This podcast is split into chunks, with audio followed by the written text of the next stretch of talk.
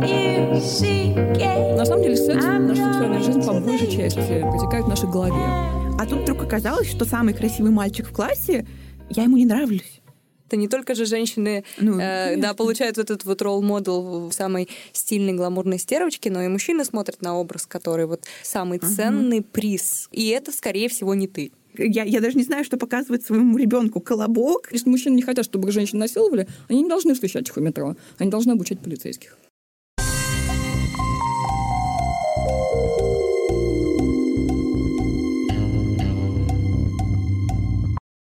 Привет, это «Разве секс?» С вами Маша Константиниди. И Алина Данилова. Мы собираемся, чтобы обсуждать глянец, развенчивать мифы о сексе и разбираться в сложных вопросах, связанных с сексуальностью. Сегодня у нас в гостях Татьяна Никонова, секс-блогерка и просветительница. Татьяна, здравствуйте. Привет. Мы поговорим про оргазм, секс-блогинг и новое понимание сексуальности. С каким подыханием? Я могу перезаписать эту фразу. Нет, прекрасно. А, давайте немножко про вас поговорим. Как давно вы занимаетесь своим блогом и почему решили начать? А, я начала писать э, в 2012 году. А, у меня был блог э, на Тамблере, там есть форма для анонимных вопросов, и поскольку все мои знакомые знали, что я страшно увлекаюсь секс-игрушками и скупаю их везде, тогда в России были не очень хорошие магазины, везде, куда я ездила, я ходила по секс-шопам и скупала, просто скупала мешками. А, они все время задавали вопросы. Вопросы были однотипные. Я решила, что проще, поскольку я всю жизнь, там, последние 20 лет занимаюсь блогингом, то я решила, что мне проще сделать блог, чтобы они просто использовали поиск и находили там ответ на свои вопросы. Но, конечно, очень быстро выяснилось, что ты не можешь говорить об игрушках, э, не говоря, собственно, о сексе, что это такое для тебя, зачем все это нужно. А когда ты говоришь о сексе, ты не можешь говорить о нем просто так, как о вещи в себе, потому что секс — это вещь не биологическая, как многие думают, а абсолютно социально обусловленная. Mm-hmm. И в каждый период времени мы под сексом подразумеваем что-то свое. И для каждого человека это что-то свое. Поэтому а, я немножко переориентировалась и вместо разговора только об игрушках а, начала рассказывать о том, что я понимаю под сексом а, имея в виду в том числе свою феминистскую оптику, mm-hmm. потому что это крайне существенно. Ну, потому что даже само определение секса можно давать очень много определений в зависимости от того, в какой точке ты находишься, а, каковы твои взгляды. Я бы сказала, что добрую половину вопросов, которые люди задают, задают по техникам, задают про свое тело, задают про свою жизнь, про брак. На самом деле она касается тех, что у людей есть серьезные проблемы с коммуникацией. Угу. Э, тогда, знаете, какой вопрос? Мы тут так вспоминали, кого мы знаем из секс-блогеров, и поняли, что они, все, кого мы знаем, женщины. И понятно, что это связано с тем, что, наверное, сейчас э, секс есть только в повестке у типа феминисток, в общем-то. А, или это какие-то такие блоги а «Как завоевать мужчину за неделю», там какой-нибудь миллиардер, которые ведут с какими-то странными лысыми мужчинами. Да, как а, и... сделать минет так, чтобы он навсегда остался да, твоим. Да. Вот эти мои любимые формулировки. Да, вот. А, в общем-то, вопрос, почему у нас все направлено, весь секс-блогинг, он направлен типа на женщин, чтобы женщина что-то сделала. Это коммуникация в основном женщина идет. Ну, я бы сказала, что здесь на самом деле два аспекта. То есть первый, собственно, секс-блогинг, то есть как общение, как проговаривание проблем mm-hmm. и как постановка проблем. А второй это, собственно, как бы направлено, что, что направлено на то, чтобы заставить женщину что-либо сделать. Поэтому, мы поговорим о втором, то есть если мы посмотрим на секс-курсы, сексуальные тренинги, которые есть, они практически все направлены на женщин. То есть э, рассказывают, как стать лучшей любовницей, тайны мандаринового оргазма, там, я не знаю, секреты тайских любовниц и прочая хренотень. Хотя бывают очень-очень хорошие курсы, то есть, э, несмотря на то, что они рассчитаны на очень широкую и такую очень традиционную э, аудиторию. Я вот недавно ходила в Секс.РФ, вот, который раньше прославился когда-то, их считали исключительно курсами глубокого минета, вот, но они уже переориентировались и занимаются совсем другими вещами. То есть, конечно, минет у них до сих пор остается самым популярным классом, то есть его просто не выбросить. Но я вот, например, ходила на тренинг а, по сексу для женщин за 40, который по факту оказался а, про секс а, для женщин в менопаузе. И там давалось очень много конкретных, корректных советов. И изначально спрашивал, что вы хотите? Поговорить больше об, о себе или больше поговорить о ваших партнерах? Ну, потому что в основном это гетеросексуальные курсы. Разумеется, все женщины хотели поговорить о партнерах. То есть, помимо того, что у нас, да, существует история в том, что секс – это то, что женщина предоставляет мужчине – и поэтому она должна постараться. У женщин самих существует такой запрос, потому что они себя воспринимают и сексуальную жизнь воспринимают именно так. То есть сексуальная женщина – это женщина, которая привлекает мужчин, а не женщина, которая хочет секса. Угу. Но если мы говорим конкретно о секс-блогинге, то совсем другой вопрос. А, тут идея не в том, чтобы женщин там заставить, а дело в том, что женщина способна общаться. Женщина угу. способна говорить о своих проблемах. Женщина способна говорить о своих неудачах. Женщины способны выглядеть смешными, не стесняться своей глупости. В конце концов, вот даже эта странная патриархальная штука, когда женщин считают дурами по определению, она внезапно в этот момент сыграла нам на руку, потому что мы можем говорить об этих идиотских поступках, которые мы э, делали, и все скажут, нормально, у нас было то же самое. 50 человек тебе напишут. Мужчины не могут себе этого позволить. А хрупкая мужественность, она вот просто вот она, она разбивается об одном только рассказе, как у него не встал. Все. Все, от мужественности не остается ничего. Какой блогинг? Он руку поднять не сможет, не знаю, не сможет доползти до ноутбука. Мужчина не в состоянии артикулировать свои проблемы, потому что если э, мальчику с детства говорят, что плакать не надо, ты не девчонка, тебе не больно, не ной, не ври, вот это все он очень сильно абстрагируется от своего тела, от своих чувств. Ему трудно описывать свои переживания. То есть у мужчины, разумеется, могут быть глубокие переживания. Мы знаем очень много мужчин-писателей, которые прекрасно описывают переживания, и мужчины и женщины прекрасно знают, что это такое. Но рядовой мужчина, даже несмотря на то, что у него есть программа школьной литературы, это также рядом женщины, которые постоянно хотят поговорить о чувствах и о том, как у нас дела, они, они не имеют такого опыта, не имеют ни детского, ни подросткового опыта разговора о том, что они чувствуют. И проблема с эмпатией, она вот, вот, вот то тоже бывает именно поэтому, потому что если ты не умеешь определять, какие у тебя чувства, например, ты грустный, ты злой, ты раздраженный или ты разочарованный. Или, может, ты просто есть очень хочется, ты не ел два дня. Поэтому ты плохо себя чувствуешь. Если мужчина не может вот это вот а, категоризировать собственные чувства, и понять, что с ними делать, как с ними справляться. Вот как справляться вообще с, с неприятными ощущениями. Это вообще тяжело то, разумеется, они не в состоянии понять, что им говорит женщина, которая кукурлыкает рядом, вот, и говорит, значит, что вот я здесь почувствовала это, а здесь вот так вот, вот что ты по этому поводу думаешь? Он ничего не думает. Он, правда, хочет, чтобы она просто заткнулась. Поэтому сейчас появляется все больше мужчин, которые читают женские блоги. И я очень-очень надеюсь, что мужские блоги тоже появятся, потому что те, что я видела, они, к сожалению, ужасные uh-huh. на русском языке. На английском существует вот ровно та же самая проблема, потому что это проблема, собственно, как бы, ну, всего нашего мира, патриархат а не проблема конкретно России. Потому что если вы посмотрите на мужские секс-блоги а на английском языке, это в основном будет, будут гей-блоги, да. это будет квери, то есть mm-hmm. люди, которые вышли за, за рамки стандартной гетеромаскулинности и в состоянии как-то войти в контакт с собой. А следующий у нас, который был вопрос, он так потихоньку вытекает из предыдущего. Говорили про то, что мальчикам трудно артикулировать свои какие-то эмоции, чувства, желания, потому что они в детстве, в подростковом возрасте об этом мало говорят. И мы хотели спросить вас про вашу книгу, которую вы пишете для подростков.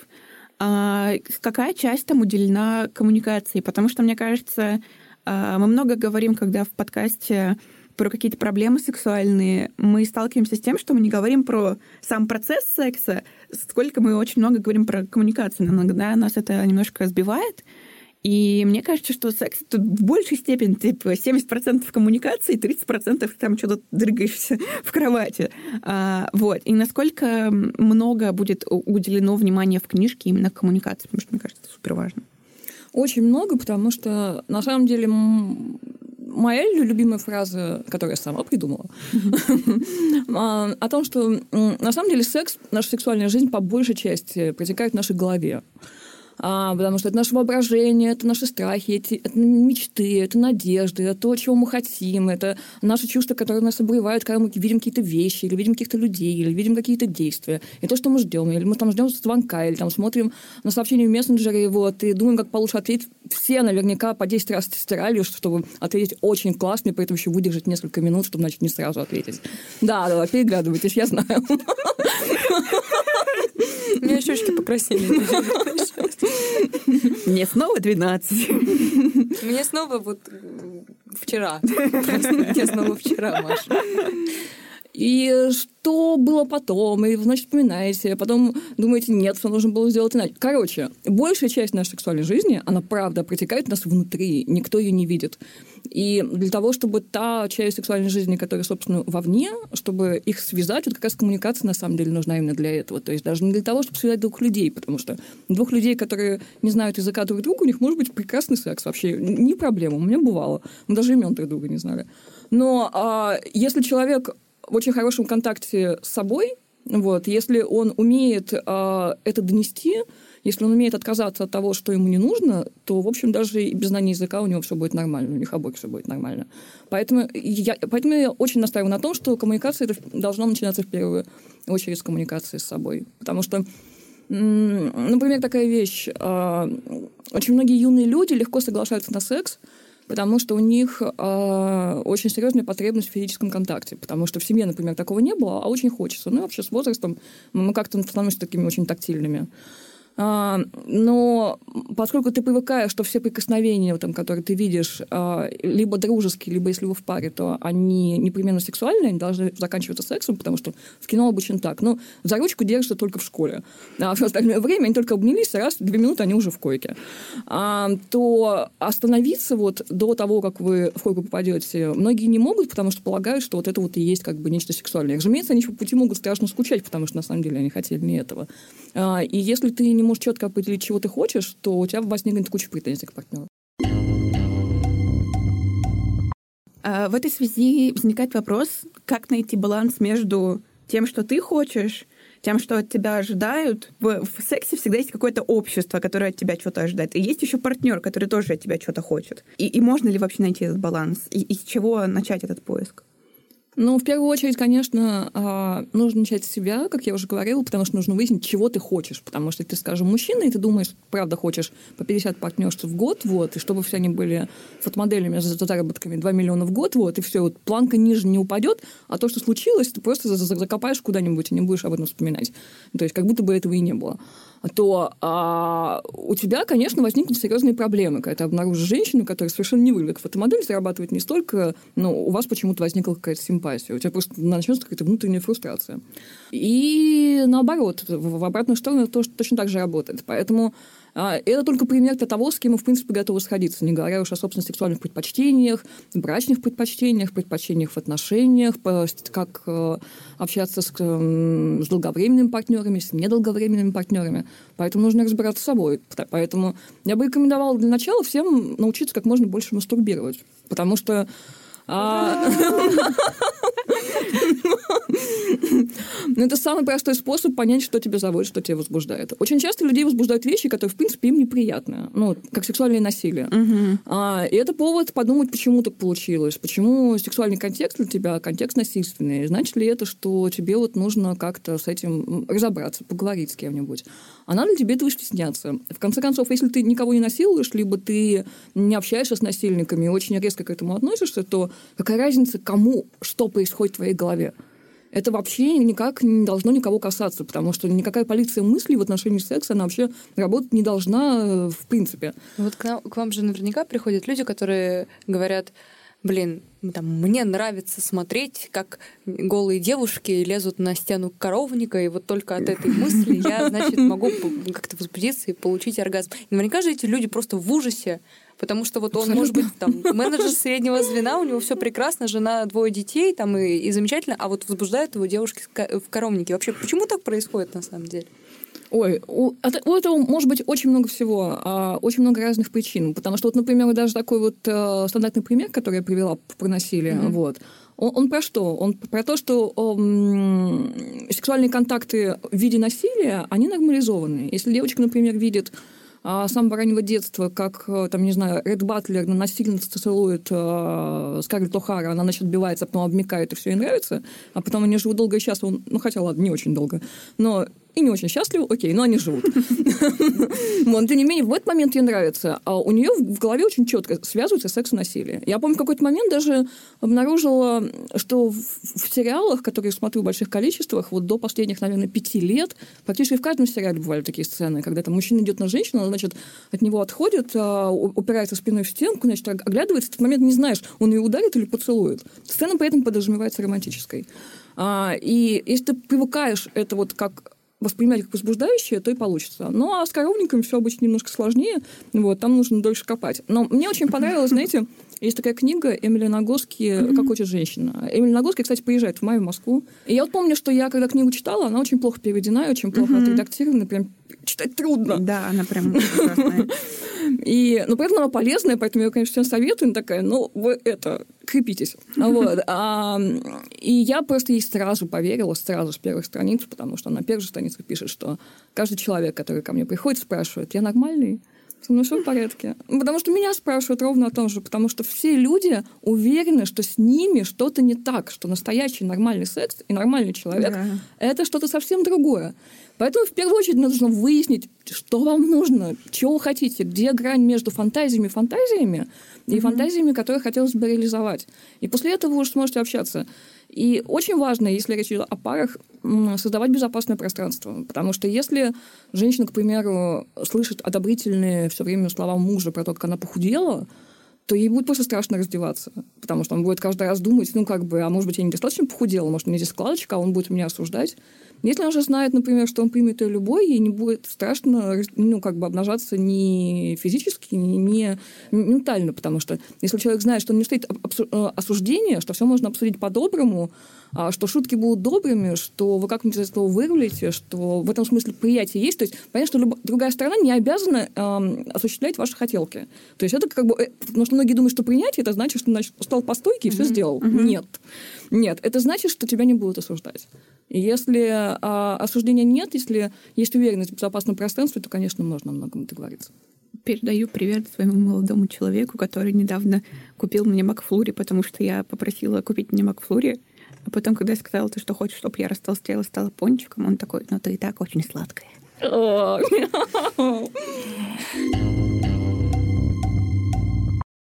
Вот кто, кто такой сексуальный человек сейчас, как он выглядит? Потому что очевидно, что история с э, девушкой с глянцевой обложки в корсете с красно-черными какими-то латексными штуками и красной помадой, она уже ну, отходит постепенно назад.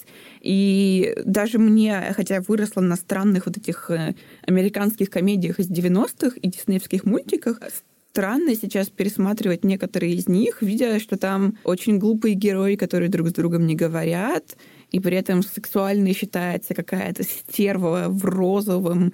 И я такая, но эта девочка очень милая и харизматичная, почему она не сексуальная? А, вопрос, как, как вот сейчас мы должны включить голову, чтобы мы поняли, что сексуальным может быть для нас любой человек, и нет какой-то конкретной, а, конкретных параметров того, а, как выглядит сексуальный человек. Типа нет картинки. Очень много латекса в нашем разговоре, что-то вдруг. А, я думаю, что дело в том, что сейчас существует очень много неправильной терминологии, потому что сексуальный человек – это человек, который готов заниматься сексом, которому нравится секс. Mm-hmm. Ну, при каких-то условиях, разумеется, там не со всеми подряд. Даже если со всеми подряд, в общем, человек, который обладает сексуальностью. А когда мы говорим сексуальной привлекательности, mm-hmm. это либо сексуальный привлекательный, mm-hmm. либо сексапильный человек. И здесь уже, конечно, возникают вопросы не самого человека, а того, как его воспринимают. И в этом случае очень часто, конечно, это, это не он, это она, потому что, как сказал один сексолог, от которого у меня просто глаза на лоб полезли, а, красивое белье это лучшая упаковка для женщины. Да, потому что женщина такой подарочек, который вручается мужчине. В этом смысле а, секс а, в этот момент, то есть если секс вообще в принципе воспринимается как предмет, предмет торга, предмет обмена, вообще тот предмет, который есть у женщины, которым нужно каким-то образом вымолить, выключить, купить, отжать, отобрать, там все что угодно И, сделать. соответственно, предмет, которым женщина может манипулировать. Ну, это власть, да, да, это да. про властные отношения, да, конечно. Это, это товар скорее. Вот. И, э, и, и, как считается, предмет ежедневной необходимости а, то в тот момент, когда мы говорим о сексе как о процессе, то он полностью отождествляется с женским телом. То есть, если женщина говорит, ну ладно, давайте я рукой сделаю, вот, это как-то не так. Что, да давай по-настоящему. А, и в, в, этом смысле, конечно, тогда все очень циклится на теле и фокусируется на теле. Но если мы будем говорить все-таки не о сексапильности, если мы будем говорить о сексуальности, о реализации собственных желаний, если все участники процесса, сколько бы их ни было, будут в первую очередь заботиться именно об этом, чтобы у них все было хорошо и не в ущерб другим, то тогда фокус смещается в, в то, как мы можем это обсудить. То есть в состоянии ли я обсудить с этим человеком, то как мы будем это делать. Поэтому я, честно говоря, думаю, что сейчас, когда, вот, знаете, не то чтобы активно, но все-таки размываются всякие гендерные рамки, и становится немножко сложно вообще понимать, то есть с этим человеком у тебя может что-то получиться или нет, я думаю, что в будущем станут очень важны какие-то субкультурные признаки. Вот. То есть люди просто как-то очень сильно начнут биться по субкультурам. И это будет, с одной стороны, неудобно, потому что будет сильно сегментировать, опять же, общество. А с другой mm-hmm. стороны, удобно, потому что ты можешь прийти и как-то уже прямо вот так вот нарезать на глазок людей, вот, и там примерно подкатить к тем, кто уже как-то себя выражает. А поводу... Я буду Эма. Нет, вы серьезно про, про Эма. А каких именно, что мы подразумеваем сейчас, когда вы говорите под, про субкультуры?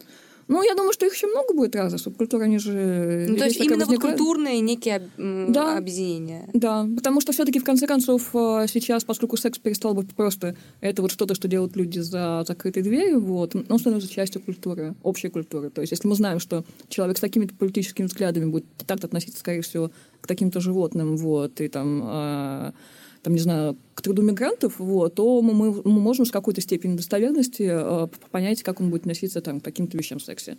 Вот. Mm-hmm. И более, а, а дальше, во всяком случае, это будет как-то облегчать выборку. С другой стороны, это, конечно, будет усложнять выборку, потому что если человек субкультурно тебе не очень нравится, а сам по себе нравится очень, то это, конечно, будет тяжеловато. Я хотела еще сделать маленькую ремарку по поводу американских комедий. Все-таки надо не забывать, что Америка, ну, вообще американский шоу-бизнес, он, он очень гламурный, вот. И даже вот если сравнивать американские сериалы и аналогичные сериалы, там, британские, европейские, то они, конечно, выглядят совершенно по-другому. То есть это немножко не про общество, это скорее как бы такую репрезентацию в, на сцене. Ну да, просто я очень много в последнее время, как э, последний год, когда начала ходить к психотерапевту, начала размышлять над тем, собственно, а что я такая выросла, странно. вот. И я много думала про то, насколько сильно я ассоциировала себя, например, там, с какой-нибудь диснеевской принцессой, и насколько это мне там в чем-то ну, в чем-то, естественно, помогало, но насколько это мне поломало мозг, например, когда оказалось, когда мне родители всегда твердили, что я у них там самая красивая, самая умная, там самая-самая, а тут вдруг оказалось, что самый красивый мальчик в классе, я ему не нравлюсь. И я такая, в смысле? Я же самая красивая. Типа, и, ну, для меня это были какие-то вообще непонятные штуки, и также с сексуальностью. Э, я очень странно вела себя в подростковом возрасте какое-то время, потому что я вела себя как э, в подростковых фильмах. И я делала вид, что вот с этими я не дружу, а вот с этими я дружу, и я пройдусь вот так по коридору, и все заметят, всем пофиг на тебя. Типа, э, в этом, мне кажется, большая какая-то огромная проблема. Мне, я, я даже не знаю, что показывать своему ребенку. Колобок, типа... Маш, я дополню твою историю. А, недавно смотрела а, одного блогера, не буду говорить какого, русского и очень непривилегированного в нашем интеллектуальном обществе, но он там говорил о том, что его сексуально привлекают женщины, которые несут такой характер стервозный, чтобы она вот прям такая была вот стервозная такая, что вот это вот его, короче, возбуждает. И я подумала, что, наверное, это с этим тоже связано, потому что не только же женщины, ну, э, да, получают вот этот вот ролл-модел в качестве вот такой самой стильной, гламурной стервочки, но и мужчины смотрят на образ, который вот самый, самый, так сказать, дорогой, самый ценный приз, который достается только самому крутому парню, и это, скорее всего, не ты.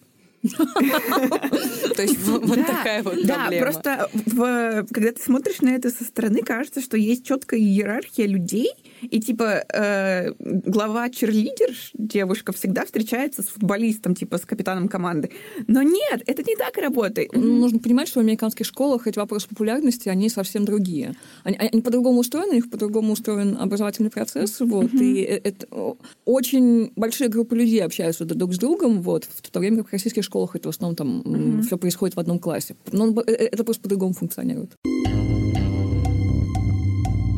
После того, как мы стали, наверное, больше думать головой и включать какую-то даже там фем-оптику, после скандалов с харасментом стала ли сексуальность людей какой-то другой? Стали ли мы относиться к сексу более аккуратно или, или нет?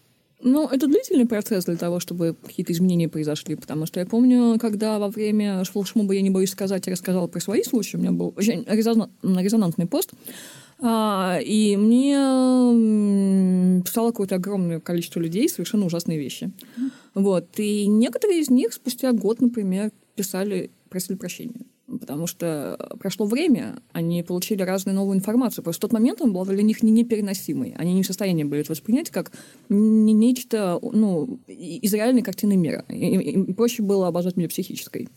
Вот. И, но, но постепенно, когда они получили, возможно, это помогло им, то есть сам флешмоб, не обязательно только мой пост, проделать какую-то брешь, в которую уже поползла еще какая-то информация. Потому что для того, чтобы у тебя что-то уложилось в голове, всегда нужно время. Для того, чтобы твое мировоззрение поменялось, всегда необходимо время. Необходимо множество разных источников. Нужно, чтобы аргументы покрутились в твоей голове, чтобы они как тетрис уложились, чтобы они значит, нашли место, куда воткнуться. Вот. И все это очень-очень длительный процесс. Поэтому я не думаю, что сейчас прям вот, вот прям как сильно все изменится. Ну, я думаю, что если 5% населения в пределах Садового кольца как-то изменилось, это будет огромная победа в ближайшие 10 лет.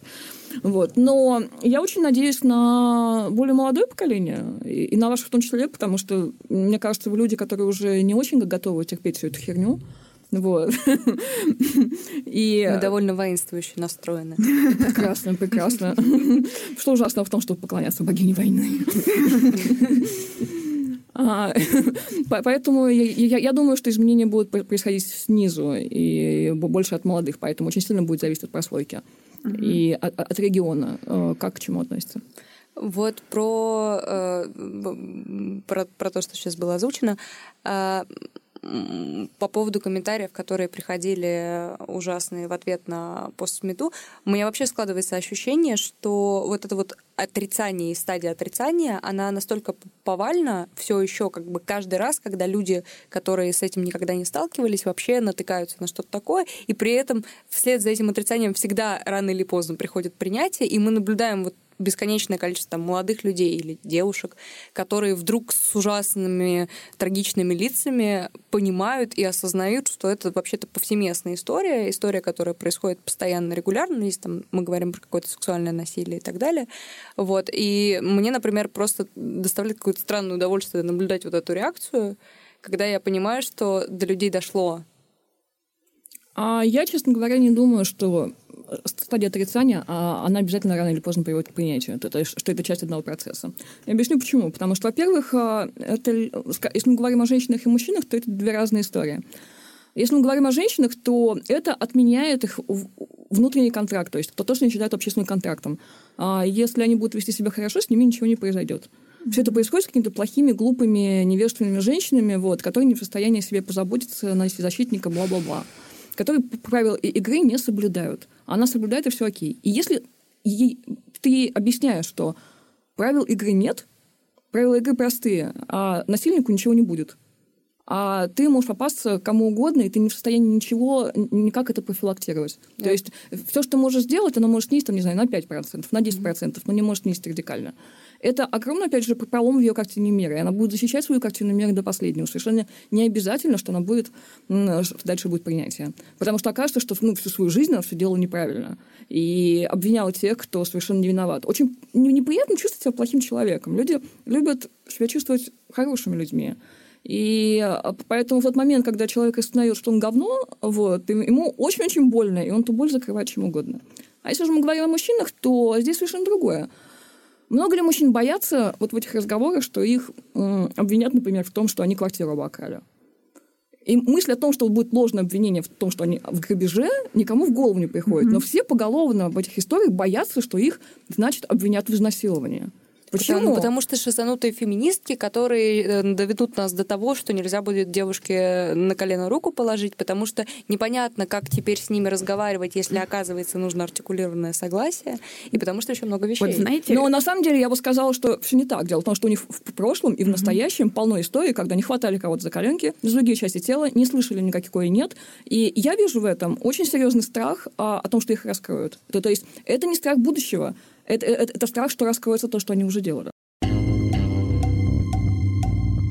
Я недавно писала материал для таких дел про почему жертва никогда не виновата. И я раскопала одну штуку, из которой, собственно, растет э, а, и то, о чем говорила Татьяна, и то, почему, собственно, а, некоторые люди а, пытаются оправдать э, насильников.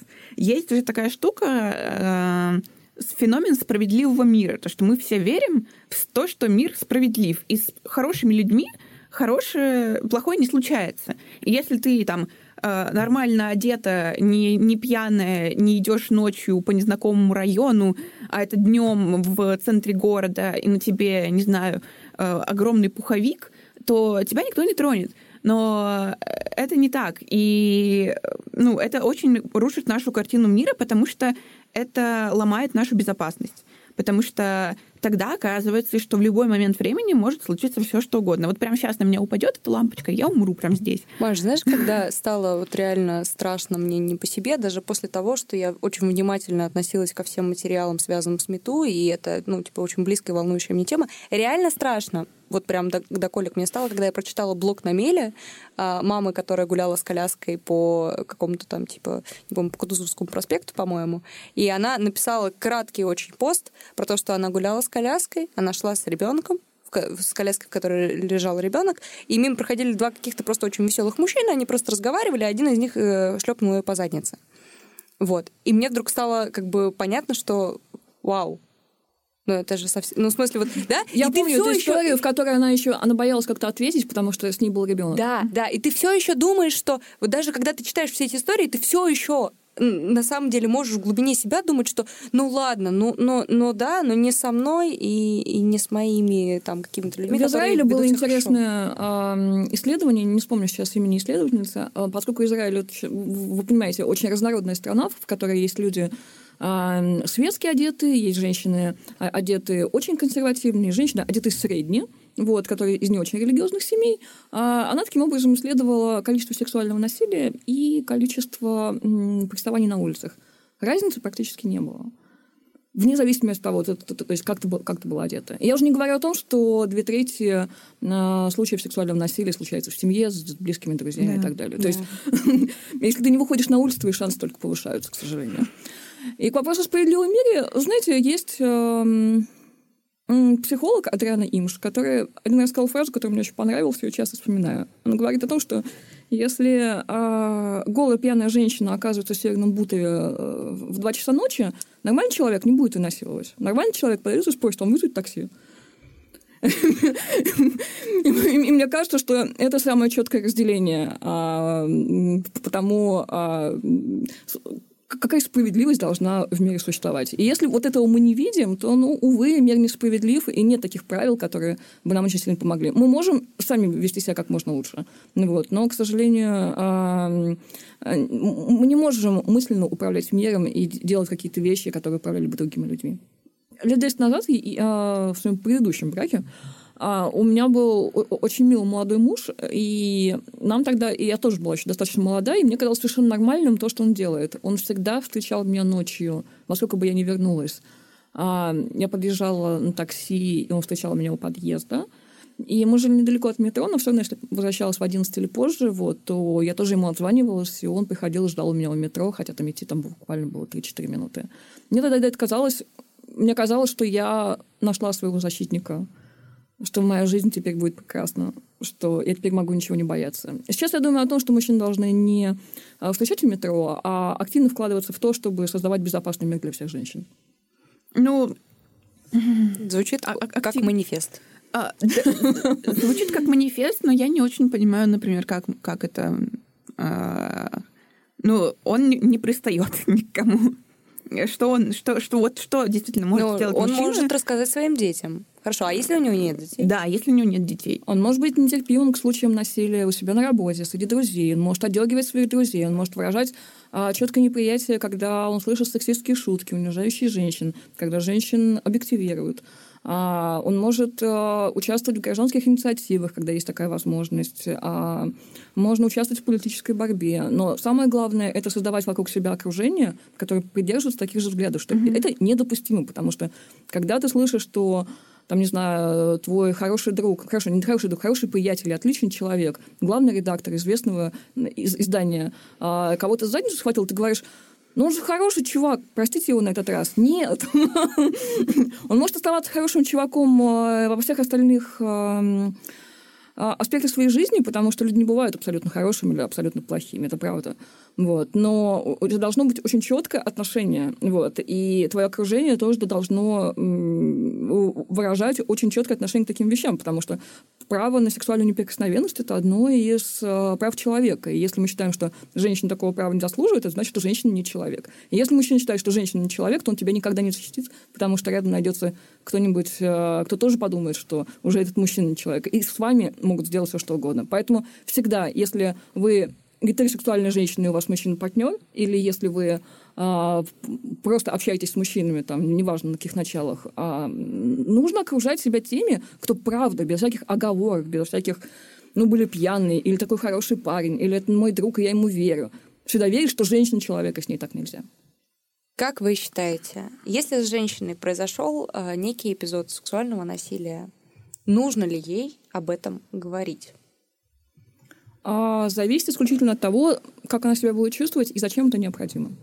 Ну, потому что если а, у нее нет соответствующей поддержки, если вокруг нет друзей, которые бы ее поддержали, если она не чувствует себя в силах, если она подавлена и не может э, говорить об этом, и знает, что на нее будут нападать, э, то это совершенно не обязательно. Если же у нее, а, у нее есть поддержка, либо она чувствует свои, свои силы отбиваться, если она понимает, что это необходимо, например, у нее есть четкая уверенность, опять же, повторюсь, она не обязана в этом случае это делать. Угу. Если, например, у нее уверенность, что это серийный насильник, что, что например, там, не знаю, это начальник, который постоянно предстоит подчиненным, и она хочет просто кого-то уберечь, она, она хочет вытащить все это на свет. Она не обязана это делать, она не обязана спасать других людей. Но если она хочет, она тоже может это сделать. Я считаю, что м- в первую очередь нужно позаботиться о себе, потому что твоя первая главная задача – это вернуться в свою прежнюю жизнь. Да, ты вернешься уже другим человеком, но тебе главное спасти себя. А, потому что то, что происходит, когда ты говоришь об этом вслух, а у нас в среднем дела в суде о сексуальном насилии длятся около года. То есть год ты, ты ждешь, осудит его или нет. А мы знаем, что м- примерно 5-10% случаев только доходит до следствия, вот, еще меньше доходит до суда а потом ты год ждешь, осудить его или нет. Понятно, известно, что в суде у нас, в российском суде, очень низкий процент э, оправдательных приговоров, но тем не менее. Вот, все это время тебе, тебе страшно мотают нервы, и это очень тяжело. Поэтому, говорю, если у женщины нет таких сил, она не обязана этого делать. И она не, не станет при этом, ну, не знаю, плохой, предательницей, э, там, кем угодно. Потому что главное, а, она не должна позволить насильнику, это единственное, что она должна, разрушить свою жизнь. И, а, а ей нужно собрать себя для того, чтобы продолжать жить дальше. После этого, если у нее есть возможность, если у нее есть какая-то помощь, она может вытаскивать на свет. Поэтому, поэтому это одна из причин, э, я, что я говорила, почему а, так необходимо, чтобы это не стало женской проблемой, чтобы и мужчины тоже занимались тем, чтобы для женщин был более безопасный мир. Потому что если, например, они смогут пролоббировать, и мы сможем пролоббировать программу обучения для полицейских, а, которые бы принимали бы эти заявления, которые бережно бы обращались с теми, кто подает заявление о сексуальном насилии, если проводили бережно следственные действия, если бы у них не было презумпции виновности в головах по отношению к тем, кто подает заявление о сексуальном насилии, то очень много бы изменилось, и женщинам было бы проще заявлять. И очень много будущих случаев сексуального насилия было бы ну, профилактировано именно таким образом. Поэтому, на самом деле, если мужчины не хотят, чтобы женщин насиловали, они не должны встречать их у метро. Они должны обучать полицейских. Просто мне всегда казалось, когда я читала такие посты, что в момент, когда женщина готова написать такой пост, в момент, когда она вот его дописала, и нажала кнопочку «Отправить». Она э, как бы подписалась под тем, что сейчас она может втор... не просто возобновить это в своей памяти, не просто там как-то переживать это снова и снова, а как будто бы второй раз с этим столкнуться, когда к ней придут люди и скажут, что это она сама, что это все неправда, или что он хороший человек, или что-то еще.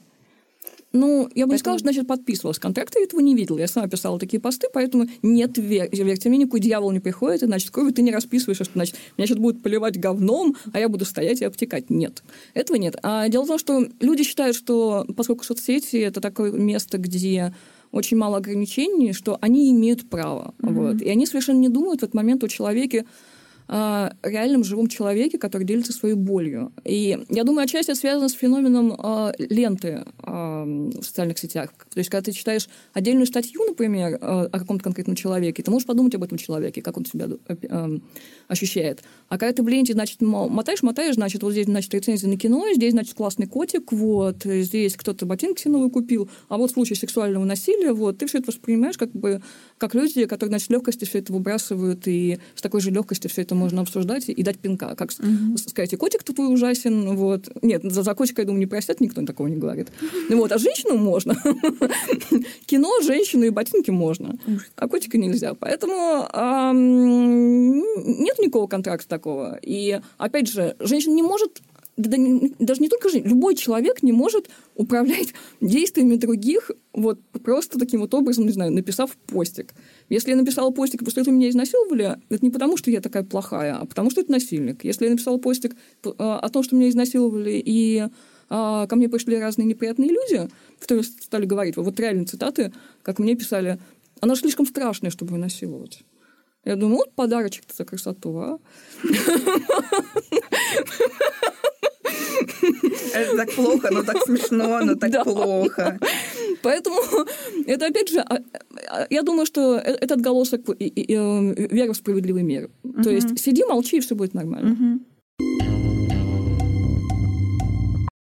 Активизм, которым занимаются и женщины, и мужчины, но у женщин особенно накладывается на а, традиционные женские роли. Вот, потому что вот эта вот мамочка. Угу. То, то есть, да, тебе нужно всех обслужить эмоционально, информационно, как угодно, вот, и все э, всем рассказать, всем помочь. Они, значит, будут в тебя плакать, они будут в тебя кричать, бить тебе ногами, вот, и ты должна, значит, быть терпеливой, невозмутимой, значит, контейнировать все их эмоции. В жопу все это. Поэтому обращаюсь ко всем активисткам. Берегите себя, работайте с теми, кто в состоянии что-то воспринимать. Если работаете с теми, кто не в состоянии воспринимать, ну, делайте это а, по мере своих сил. Не перерабатывайте, потому что я очень считаю, что все эти попытки э, охватить мир это все просто какая-то страшная мегаломания, вот, и ни один человек не в состоянии вынести на себе весь мир, но обязательно раздавит. Это такая большая охранительная вещь.